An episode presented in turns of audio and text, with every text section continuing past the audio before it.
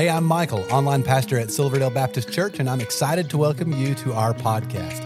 Now, after you listen to this episode, I hope you'll stick around for just a moment. I'll be sharing about some resources we have for you, as well as a few things going on at Silverdale right now that we would love for you to be a part of. Now, I really hope this podcast is just what you need today to help you in your relationship with Jesus. We are beginning our, our, our Easter series. We're in the next three weeks. Um, and it's, it's, it's amazing to think that in not next week, but the next week, it will be Resurrection Weekend. And so that's an exciting thing to be looking forward to. And we're kind of leading up to that by looking at John chapter 20. And, and the, the, the title of this whole series is Rise. And so what we're going to be doing is looking really verse by verse through this incredible chapter in John, chapter 20. And for the next three weeks, we're going to be looking at um, three specific encounters Jesus had with people right after his resurrection. Today, we're going to be looking at his encounter with Mary Magdalene. Next week, we're going to look at his encounter right after that, going through chapter 20 of the book of John. He meets up with his disciples. And then on Resurrection Weekend, Easter weekend, we'll be looking at his encounter with Thomas. Now, here's the deal the evidence for the resurrection of Jesus Christ is it's, it's really overwhelming. It really is. If, if we were to just pause and just to kind of think about it, we would say the evidence really is overwhelming. You've got the stone that has been rolled away, and it was guarded by Roman soldiers, and it was sealed. On top of that, you got an empty tomb. And we're going to see today that when you look inside that empty tomb, there's some grave clothes lying there undisturbed and just kind of placed by themselves. And then there's the testimony of angels validating that Christ has risen from the dead. But in addition to that, Christ gives us some evidence that is beyond doubt. He gives the evidence of a personal, bodily, literal, face to face confrontation with people. He sees people, he talks to people. They touch him, they cling to him. We're going to see that. That's what we're going to be looking at over the next three weeks. This encounters that Jesus had with other people. So let's just go ahead and jump into it. John chapter 20, starting in verse 1. This is beginning. This is three days. We're going to jump in three days after the, the, the, the crucifixion of Christ. He's been in the tomb. Three days have passed, and the first thing that we're going to see starting in verse 1, is the empty tomb. And that's the first thing that we're, our attention is going to be drawn to is this empty tomb. tomb. So, so let's just read this. Now, on the first day of the week, that's Sunday, Mary Magdalene came to the tomb early, and while it was still dark, and saw that the stone had been taken away from the tomb. So our, our text opens in, in this manner. And we're told that Mary Magdalene is coming to the tomb. Now, I think one of the first questions that you might ask is this well, who exactly is Mary Magdalene? That's a good question. I mean, evidently in the New Testament, first century, there were a whole lot of Marys running around. So, who is Mary Magdalene? In the New Testament, there's three primary Marys. You got Mary, the mother of Jesus. You got Mary of Bethany, that's she had a sister named Martha and a brother named Lazarus. And then you have here Mary Magdalene. She's called Magdalene because she is from the town of Magdala. And just like Jesus was often called Jesus of Nazareth, identifying the Jesus it was from Nazareth, she is indeed the Mary that is from Magdala, and that's how she's called Mary Magdalene. We first really learn about Mary Magdalene in the Gospel of Luke. And what we learn about her, and it's really unique, is that she had seven demons cast out of her by Jesus. And then her response is, is quite tremendous. Once these demons have been, she's been freed of this demonic bondage, she devotes her life to following Jesus. And that's what the, the, the text says about her. Now, I do want to take a brief moment and, and talk about her a little bit more because some of you may be aware of this. Um, there's a lot of people who have an ungodly understanding of Mary Magdalene because they've gone out of script, not even scripture, texts written much later who say some things about her that just simply is not in scripture. So there's a lot of people going around thinking really poorly of this wonderful woman. You see, Scripture never says she was a prostitute. But if you were to go to ask the average Christian, they might say, yeah, she was a prostitute, but it's not in, in the Bible. It never, the Bible never even implies it.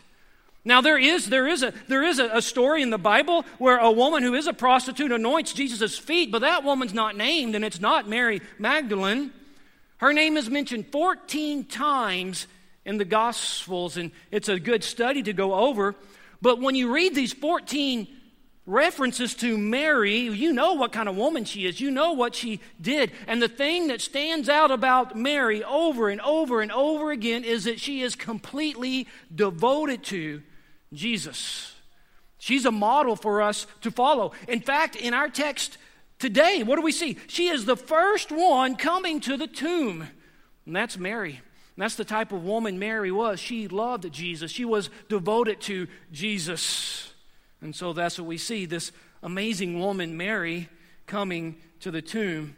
And she gets there and, and she sees something that she had not expected. It says the stone had been removed from the entrance. So that was certainly a shock. It wasn't what she was expecting. We'll get to verse 2.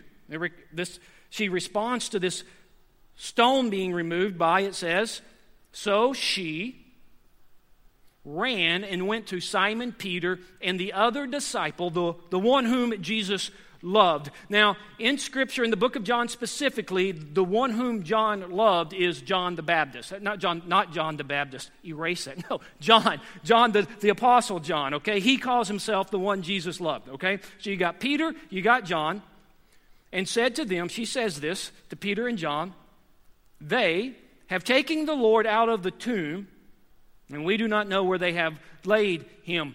You see, she doesn't know what to think. She does not know what to think. She knows Jesus is not there and that he's gone. We do know that she doesn't think he's been resurrected because it says we don't know where they have put him. So, so, so she's thinking somehow that someone has taken this body or done something with this body. And so she's blurting it out to Peter and John. Now, when Peter and John hear this, they take off running. Look at verse 3. So Peter went out with the other disciple, that's John, and they were going towards the tomb. Verse 4 both of them were running together. So they start running together. This is a kind of a cool picture. But the other disciple, that's John, outran Peter and reached the tomb first. So you see, they're taking off running as fast as they can. Evidently, John runs a bit faster than Peter. There could be many reasons why, but quite simply, John was younger than Peter. That's what I that's what it is. He's younger, okay? He gets there first. So John gets to the tomb. We get to verse 5. And here's what it says. And stooping to look in, he saw the linen clothes lying there, but he did not go in. So John doesn't go in, okay? So he runs there, he gets to the tomb, he looks in. Maybe John is afraid, maybe he's just being prudent, but he doesn't go in. But it says he stoops and he looks at something. And this is important. I want you to see this. This is really important. It says he looked in at the strips of linen now, you can underline this in your Bible or the outline because it's really, really insightful. It says, well, in English, it says lying there. Now, in Greek, it's one word. The word is kaimai. Kaimai. In the Greek, it means something very specific. It means that these clothes were laying undisturbed and in their proper place. They're not scattered about. The text is going out of its way using this word to let us know that something unusual is seen when John looks into that tomb. They're, they're, they're laying there, kamai, kamai, and that's important. That's important. Because if grave robbers would have come in and grabbed the body, there would have been a mess everywhere. You, now, I've never robbed a grave, I don't know, but from what I understand and what I've read of other accounts of people who rob graves, you don't take the clothes off the person that you're trying to get out of the grave and ni- nicely fold them and lay them at the side. But we're told here very specifically this is an important word, kaimai. I mean, this is, this is undisturbed, undisturbed. One other thing I want to share with you, because I, I, want to really beat this word in to you. Um, I didn't have time to fully study this, But this word is used other times in Scripture. And it's interesting. This same word was used at the birth of Jesus. Okay, so you remember when Jesus was born, you had the, the, the, the, um, the shepherds, and the angels appear to the shepherds, and they say something really interesting. They say, And this will be a sign for you, the angels talking to the shepherds. You will find a baby wrapped in swaddling clothes and lying, that's kaimai, in a manger. I think that's interesting. At the birth of Jesus, you have this baby wrapped, almost like, like shroud or something like that, lying peacefully and perfectly in a manger. And now at the end of his life, you're getting the same kind of picture. His clothes are laying there in the same fashion. It's just painting a, a beautiful picture of the, the, the life of, of Jesus. But that's unusual for John, okay? He looks in, that's what he notes. These, no one's messed with these clothes, okay? These, these linens. Verse 6. Here comes Peter. Let's read it. Then Simon Peter came, following him, and went into the tomb. He saw the linen clothes lying there. So, so you get Peter, he's still just running as fast as he can. He gets to the tomb down the slope, right? Peter doesn't now, if you read the scripture, you know Peter is a man who tends to act and then think. John is a man who tends to think and then act. You see that playing out right here. Peter don't care. He runs right into the tomb and it says the exact same thing again. Scripture is letting us know, it's beating it in our heads, this word kaimai, right? Once again, he says it. They're undisturbed. Nothing is messed up here. These clothes are, are laying as though someone has taken them off and maybe even folded them, but, but they're laying there. There's, that's unusual. That's something I did not expect. Not only is Jesus not there, not only is the stone rolled away, but when we look into it, his clothes are just laying there. But but but but it gets even more specific. Verse 7. And the face cloth, that's the cloth that would have been over the face of Jesus, which had been on Jesus' head, not laying with the linen clothes or cloths, but, oh, come on. It's unusual. Check it out. Folded up and placed by itself. That's, so so these, this, these clothes are a kamai, just, just this there laying, and then apart from them is the cloth that was on his head laying separately, and it had been folded. Folks, hey, that does not happen by accident. That cannot happen by accident. And I'm going to tell you, I'm an expert. I am an expert on this. This does not happen by accident. I got a 10 year old son, and he's always taking his clothes off. And when he takes his clothes off, he takes them off and he throws them. In the 10 years that I've known my son, not one time has his clothes been thrown on the ground, and then when I go in there, they fold it automatically. It doesn't happen. I've never seen it happen. And by the way, Peter and John, same thing. They're saying, I've never seen this happen. Something unusual is going on. Question might be why is the Bible going out of its way to tell us this? Well, simply, it's more evidence of the resurrection. You got a stone rolled away, you got an absent Christ, undisturbed grave, headcloth, kind of folded. Every bit of this paints a picture of a resurrection.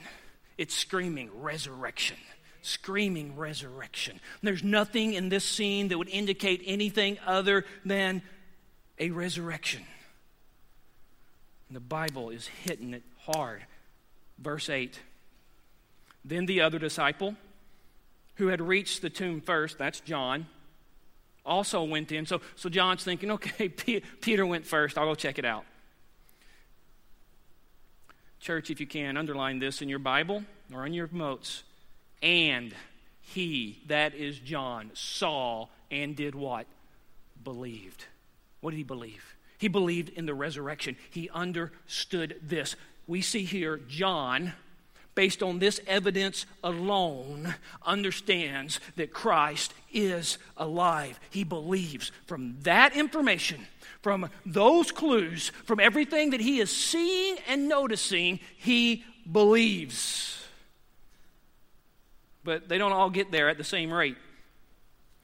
Verse 9 As for yet, they did not understand the scripture, and that's referring to the others, that he must rise from the dead. Verse 10 Get all this information. Then the disciples went back to their homes. That's a powerful, powerful picture. It just jumps out, just starts hitting us hard. We see the empty tomb.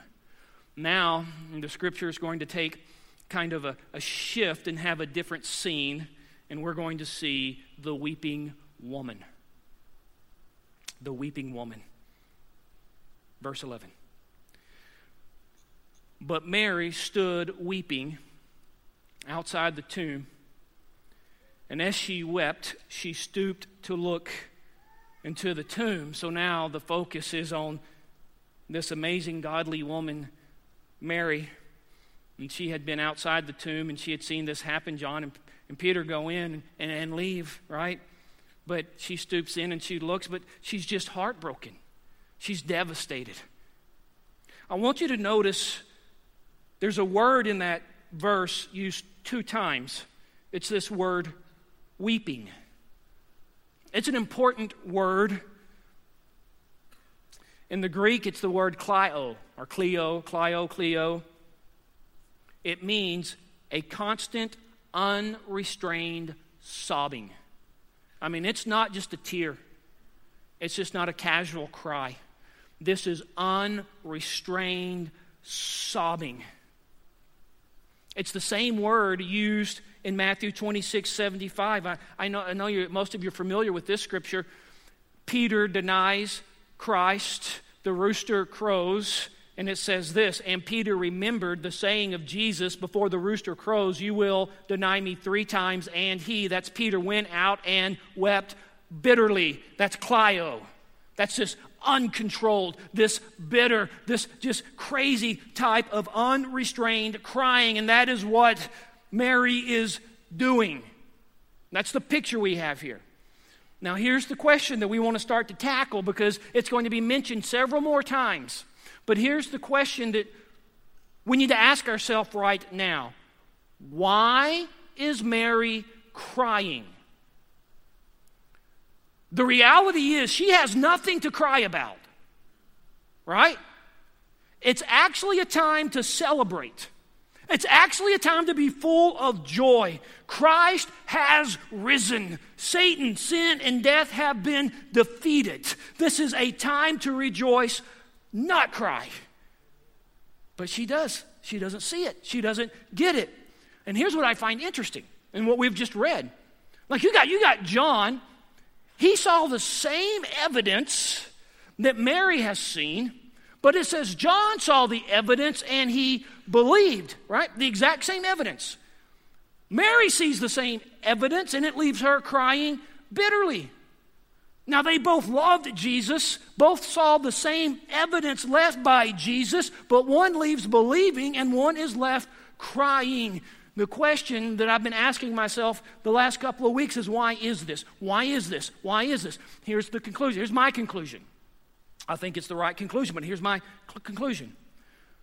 John has an accurate understanding of what's going on. He has an accurate view of Jesus and what Jesus is doing, and the result is he leaves believing. Mary, she loves Jesus, but at this point, she does not have an accurate view of Jesus or what Jesus is doing. And the result is it has left her in this weeping, this bitter weeping. We're going to talk about this some more because we're going to see this question come back up two more times. But I would say this it's the same today. This same dynamic happens today. I would say there are a great many Christians who become distressed or have sorrow or they're worrying, not because they don't love Jesus, it's not because they're not devoted to Jesus, but it's because they don't have an accurate view of Jesus and what Jesus is doing. And I would say the grand picture is this it matters what you think about Jesus. Matters. Because it's going to determine a lot about the way you feel and how you act. our desire, what we're aiming for, what we want, what I want, this is what I pray daily for myself, is I want my thoughts on Jesus to be consistent to or close to how Jesus has actually revealed himself. Our thoughts on Jesus, Jesus needs to match the actuality of Jesus. And if your thoughts on Jesus do not match the actuality of Jesus, it can lead to pain, sorrow, and frustrations. We want to think correctly about Jesus. And everybody will probably say, Amen. We do want to think accurately about Jesus. How do you do that? Well, he has left a really detailed account of himself in the Bible, but I find most often that people have an inaccurate view of Jesus because simply they're not reading the text. But we're going to get back to this. We're going to get back to this question in a moment because Jesus brings it up. But let's get to verse 12 before we get to the question again. So she's looking in. Another unusual sight, verse 12. And she saw two angels in white sitting where the body of Jesus had lain, one at his head, one at, his, at the feet. Okay, that's, that's an odd, odd, odd, odd picture. It's just kind of an odd picture, right? You got two angels sitting at the head and the foot of where Jesus had lain. Now, um, she didn't know they were angels. She didn't recognize them. In fact, in Mark, they're called young men, and Luke, it just says they're two men. But John lets us know that they are, in fact, angels. And what's really kind of interesting, if you're reading that, it's interesting that we're giving the exact location where these two angels are located. It's kind of odd, huh? What's going on there? What would God have us know about Himself? Because He has revealed to us that two angels are sitting, one at the head and one at the foot, where the body of Christ had, had, had lain. Well, God is trying, or He is teaching us something. He wants us to see something. We're going to go old school real quick here. We're going to get into the Old Testament because this is really important. In Exodus 25, God instructs the people of Israel how he wanted them to build the Ark of the Covenant. All right? The Ark of the Covenant, you can go read about it, but it's, it's this golden box, all right, that was kept in the Holy of Holies in the temple, the most holy places where the Ark of the Holies was held.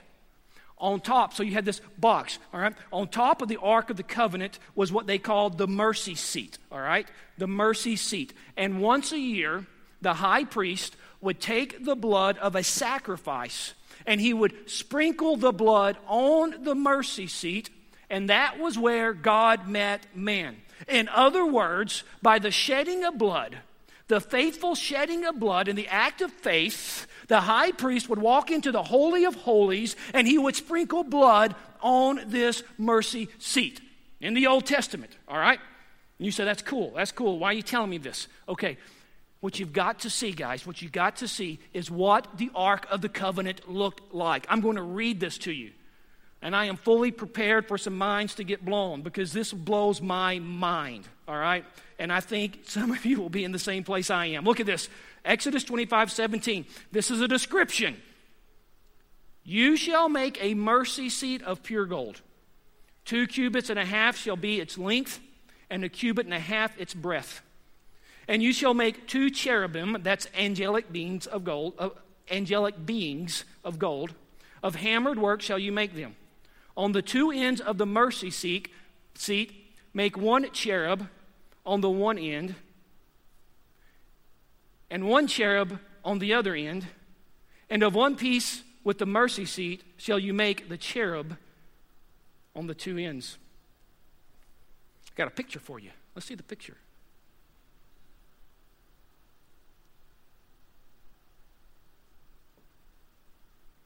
Is that not just what Mary described?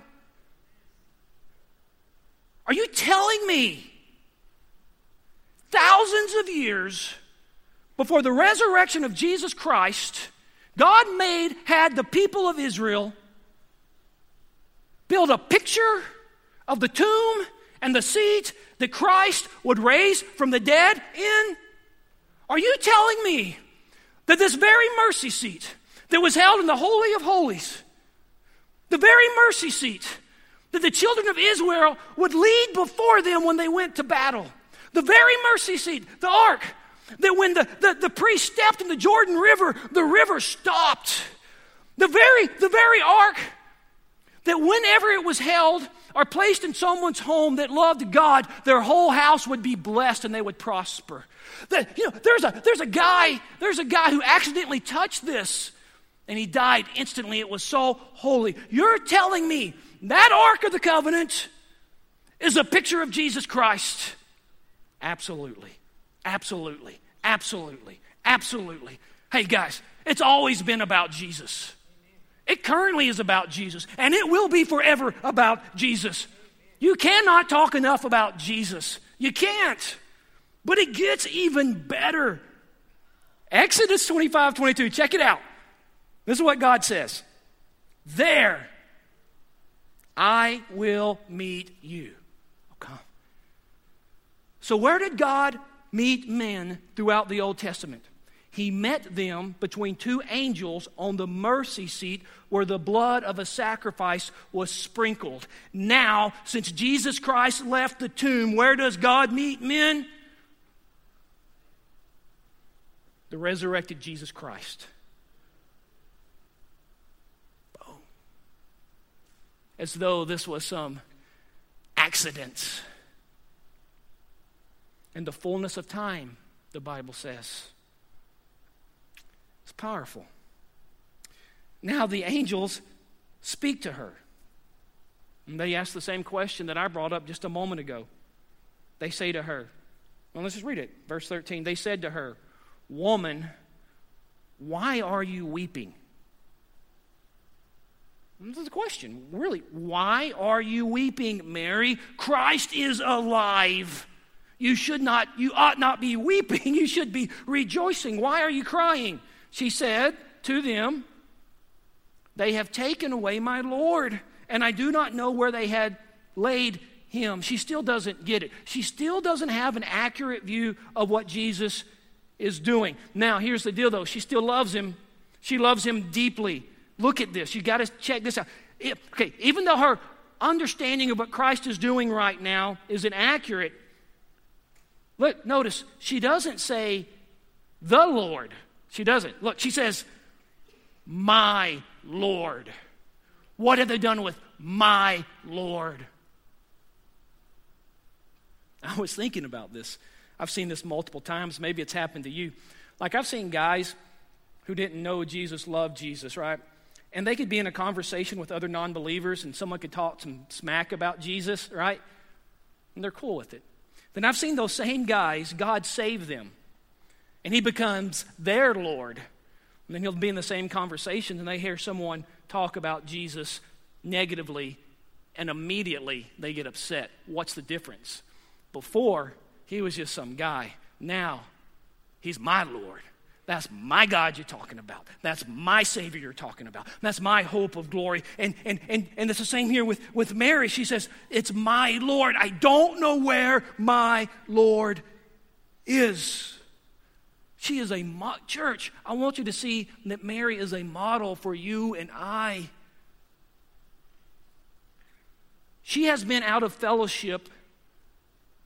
She has not known where the body of Jesus is at for maybe I don't know, 10 minutes, 15, 20, 30 minutes. I don't know, not long. And it results in her weeping bitterly. I pray that we do that. I pray that for me. I pray that I would be a man and that we'd be a church that if we're out of fellowship with Jesus for a moment, we would weep bitterly. But far often, we don't. Far, all, man, far, far often, I am so surprised about the things we don't weep over. I mean, really, who does this? Have you seen this? Have you run into a man or a woman who's been out of fellowship with Jesus or missed church or something like that and they're just weeping? But that's Mary. We're to have a heart and devotion like her. It is no small thing to miss the assembly of believers. It is no small thing to be out of fellowship. It is worthy of this type of weeping. Now we're going to get to verse 14, and we're going to look at the resurrected Christ. Oh, he's so amazing. Verse 14. Having said this, she turned around and saw Jesus standing, but she didn't. But she did not know that it was Jesus. Um, Evidently, when she asked the angels the question, they didn't respond. It appears that she has turned around. As she turns around, she runs into to Jesus. But it's, it's curious because it says she didn't recognize him. Now, rightfully so, that's a little bit odd. We can say that's odd. How is it that she ran into Jesus face to face and she didn't recognize him? Um, she knew him well, so it seems a little odd. Now, you can read all sorts of books, you can read all sorts of commentaries. There's a lot of different explanations. One, one says, I have some of the explanations. Well, she had hair in her eyes from crying. Maybe so. Others say that her eyes were so um, maybe swollen from the tears she didn't recognize him. Some would say she had a lack of faith. And, and it goes on and on and on and, and whatever. The truth is, we, we don't know. We don't know why she didn't recognize him. There's other instances in the New Testament where Christ reveals himself to people and they initially don't recognize him. So I'm not going to speculate. I don't know if it's helpful to speculate, but there's two truths that I want to pull out real quickly. Two things we can see here. First, it is impossible to recognize Jesus apart from his own disclosure of himself. Two, and this is the one that this gets me hard when I read this. Just because you do not see Jesus, don't mean Jesus ain't there. Right? So we won't sit on that, why she didn't recognize him. But Jesus is going to say something to her. He's going to ask her the same question. Jesus said, verse 15, to her, Woman, why are you weeping? The Bible wants us to see this, guys. He does, because it's asking us over and over, why? Why are you weeping? Re weeping. Because once again, this is a joyous time. It's not a time to, to weep. And then Jesus asked her a second question Whom are you seeking? That's another great question. It is, right? Who are you seeking? It could be that you're seeking someone other than Jesus. That's why you're not finding Jesus. Supposing him to be the gardener, she said to him, Sir, if you have carried him away, tell me where you have laid him, and I will take him away. Once again, you see her devotion. She doesn't understand what's going on. She thinks the body has been stolen or something, but she loves him. She's devoted to him. And now our Savior is going to reveal himself to her in the most tender and loving ways. I would say this is probably, perhaps, the most intimate and loving revelation of himself to another person is to Mary. Verse 16. This is powerful, guys. Jesus said to her, Mary. She turned and said to him in Aramaic, This is important. You can underline Aramaic because I want to talk about that in a moment. Rabboni. John translate what it means into Greek, which means teacher. This is beautiful. Jesus says one word to her Immediately, she has a right understanding of what's going on. Immediately, her sorrow is turned into joy. One word. What's the word? Her name. Jesus calls her by name. But here's what I want you to see. He doesn't really call her Mary, guys. Mary is the English word translated from Greek. But reading in the, the text, the original text, it's Aramaic. It's Aramaic. He said Miriam or Miriam. And that's important to us. Jesus spoke to her using the name that her parents called her. He used the name that her close, intimate friends called her. He used the name that he had always called her. He calls her by name. There's two powerful things that we need to see in this. One, there's mission implications in this. Jesus is speaking in her language, in her culture, in a way that she will hear in order to reveal himself to her. It's incumbent upon us as a people, as we're going to all the people groups and all of the nations, to know their culture, know their language. Not because it's cool to learn another culture, not because it's fun to learn another language. By the way, I've told you this. This is just me. It's not, I have spent a lot, a lot, a lot of my years of life have been spent learning other languages for the purpose of speaking the gospel, specifically Swahili. None of it was enjoyable. And people ask me, I mean, learning it wasn't enjoyable. I have, it was rough. People ask me, why'd you do it? Because my God called me to share the gospel to a people who speak Swahili. Therefore, I learned Swahili. Some of you will too. Maybe not Swahili, but I pray you learn another language in order to spread the gospel. But that's tremendous mission implications. But the second thing I want us to see about this, it shows that Jesus is not a far off and removed God. He's personal. He's loving. He's caring. He speaks in ways that you can hear. He uses your language and he speaks to you. Now, someone might say, well, cool. How in the world is it that Mary would recognize Jesus just because he said her name? Write this one down. John 10 3, brother. That's how. The gatekeeper opens the gate for him, and the good shepherd, it says, the sheep listen to his voice he calls his own sheep by name and leads them out. John 10 3, man. It's in the Bible. That's how it happens when he calls your name. And then we see again, she responds in Aramaic. This whole thing is kind of an Aramaic conversation, her language, Rabboni. Now, we could spend a lot of time talking about Rabboni. It gets confusing when you have an Aramaic word translated by a Greek man, and now we've translated it back into English, okay? John chose to translate by God the Spirit Rabboni as meaning teacher. But the reality is, the word in Aramaic, Rabboni, is more than just a teacher, it's a fuller word. It was seldom applied to a person and most frequently used to address God. I don't want us to miss this. Right here, when she says Rabboni, Mary is acknowledging that Jesus is God. She got it. Just like John got it, now she got it.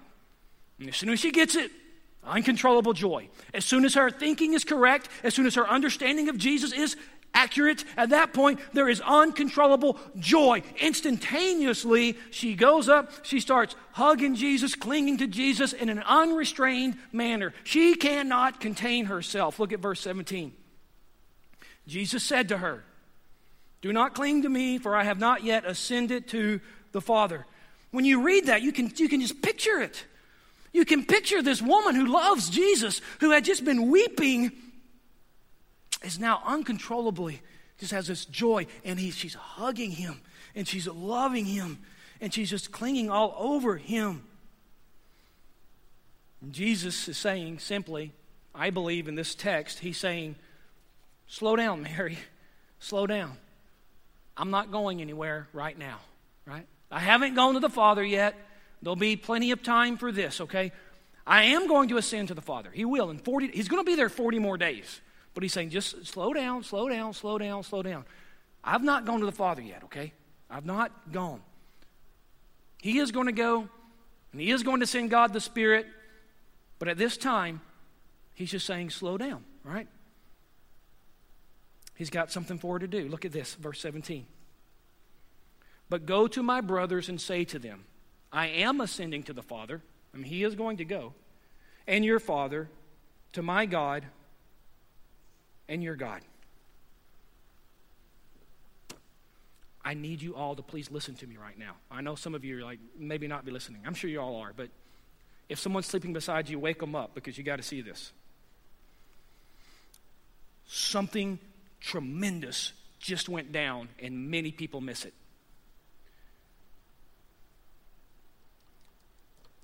Circle that word brothers in your text. Up until this point, Christians, disciples, had never been called brothers.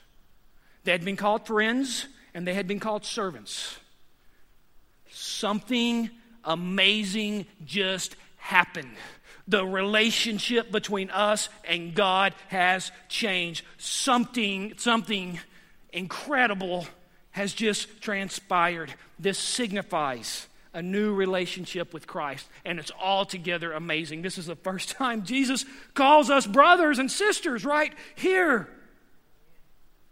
Verse 18 Mary Magdalene went and announced to the disciples, I have seen the Lord, and that he, and, and that he had said these things to her.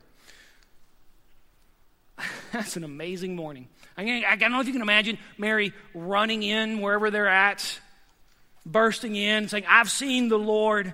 And she tells them everything. And this is a changed woman. Remember when they left her, she was crying. And now she shows up and she's happy. She says, I've seen the Lord. And that's her testimony. And I want to end this way by saying this. That's our testimony, right? Like, like we don't we don't we don't go out and tell people I read the Bible, I agree with the Bible, so that's it, right? No. Man, I've experienced this God. I've experienced this Savior. I know this Savior. And it has led to this, this unexplainable, this uncontrollable joy. And I want to tell you about it. I want you to know what I know. And that is indeed what Mary did. First, we see Mary Magdalene now, Jesus next week is going to look and talk to the disciples. We'll look at that next week. Just a review of the evidence so far stone rolled away, empty tomb, grave clothes lying undisturbed, testimony of angels. Now we've got Mary Magdalene's testimony. But Jesus isn't done, He's got more. And next week we'll see that. Well, I hope this was helpful to you. If while listening you realized you need to take the next step in your relationship with Jesus, we would love to help you with that. You can connect with us by clicking the link in the show notes to our website and then clicking the Connect Card button. In our weekend worship services, we are in a six week sermon series called Jesus in the Midst. John chapter 13 and 14 record Jesus' final words to his disciples in the upper room. They are about to enter the darkest moment in history, and Jesus shares with them the essentials of what they need to walk through them. You know, the things they needed in the midst of their darkest hour are the same things we need in ours. We would love for you to join each week at one of our campuses or online. You will find service times by clicking the link in the show notes to our website. Lastly, there are so many ways for you to get involved and be a part of what God is doing at Silverdale. We really want you to feel welcome and a part, so please stay connected. Be sure to like and follow us on all our different social media accounts. You'll find all the links in the show notes of this episode. And lastly, help us spread the word about this podcast. Take a moment to share this episode with your family and friends. Again, we appreciate you listening and hope you will join us again next time.